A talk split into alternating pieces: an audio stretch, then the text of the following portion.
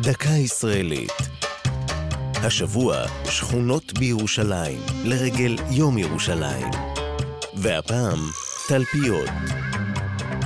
מסיפוריו של ש"י עגנון דרך עמוס עוז ועד ספרי ג'ינג'י של גליל אורון פדר עמית, שכונת תלפיות הוותיקה הייתה ועודנה השראה לספרות הישראלית והירושלמית בפרט.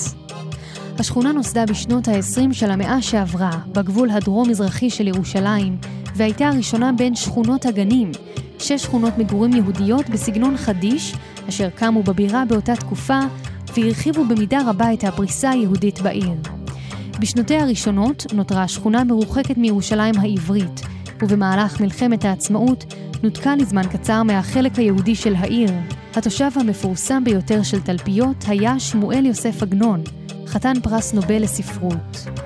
מול ביתו התגורר הפרופסור יוסף קלאוזנר מהאוניברסיטה העברית, חוקר ספרות, מבקר והיסטוריון. לא ברור מדוע, אבל במהרה הפכו השכנים ליריבים. קלאוזנר הפך לדמות נלעגת בספרי עגנון, והסופר המפורסם אף זעם על ראש העיר, כשזה החליט לקרוא לרחוב שבו גרו השניים, דווקא על שם קלאוזנר לאחר מותו.